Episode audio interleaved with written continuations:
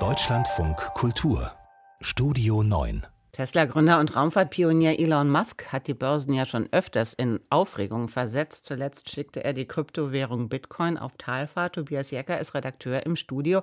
Und jetzt hat Elon Musk diese Talfahrt offenbar wieder gestoppt. Ja, seine Äußerungen wirken ja oft recht wirr, aber sie wirken eben, so viel steht fest. Und das war schon verwirrend alles, weil der Autokonzern Tesla den Bitcoin ja erst als Zahlungsmittel akzeptiert und dadurch den Kurs erstmal extrem in die Höhe getrieben hat. Und dann dann vor einigen Tagen die scharfe Kehrtwende mit der Ankündigung, man wolle den Bitcoin nun nicht mehr annehmen. Da kursierten schon Gerüchte, dass Tesla sich von seinen Bitcoin-Investitionen getrennt haben könnte. Und als es dann auch noch gestern von chinesischen Bankenverbänden hieß, Kryptowährungen wie der Bitcoin seien keine echten Devisen und solche Transaktionen verboten, da war es scheinbar aus.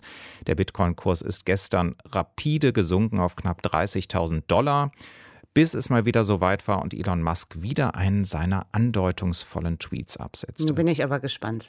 Ja, der Mann muss offenbar nur mit der Wimper zucken und alle Welt schaut gebannt zu.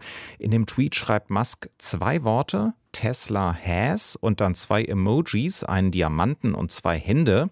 Also Tesla has Diamond Hands. Tesla hat Diamantenhände. Das bezeichnet im Börsenslang Investoren, die bis zum bitteren Ende an einem Investment festhalten. Und schwupps, schon war der Absturz des Bitcoin abrupt gestoppt mit einem einzigen kryptischen Tweet und das passt ja auch irgendwie zu diesem Kryptomarkt.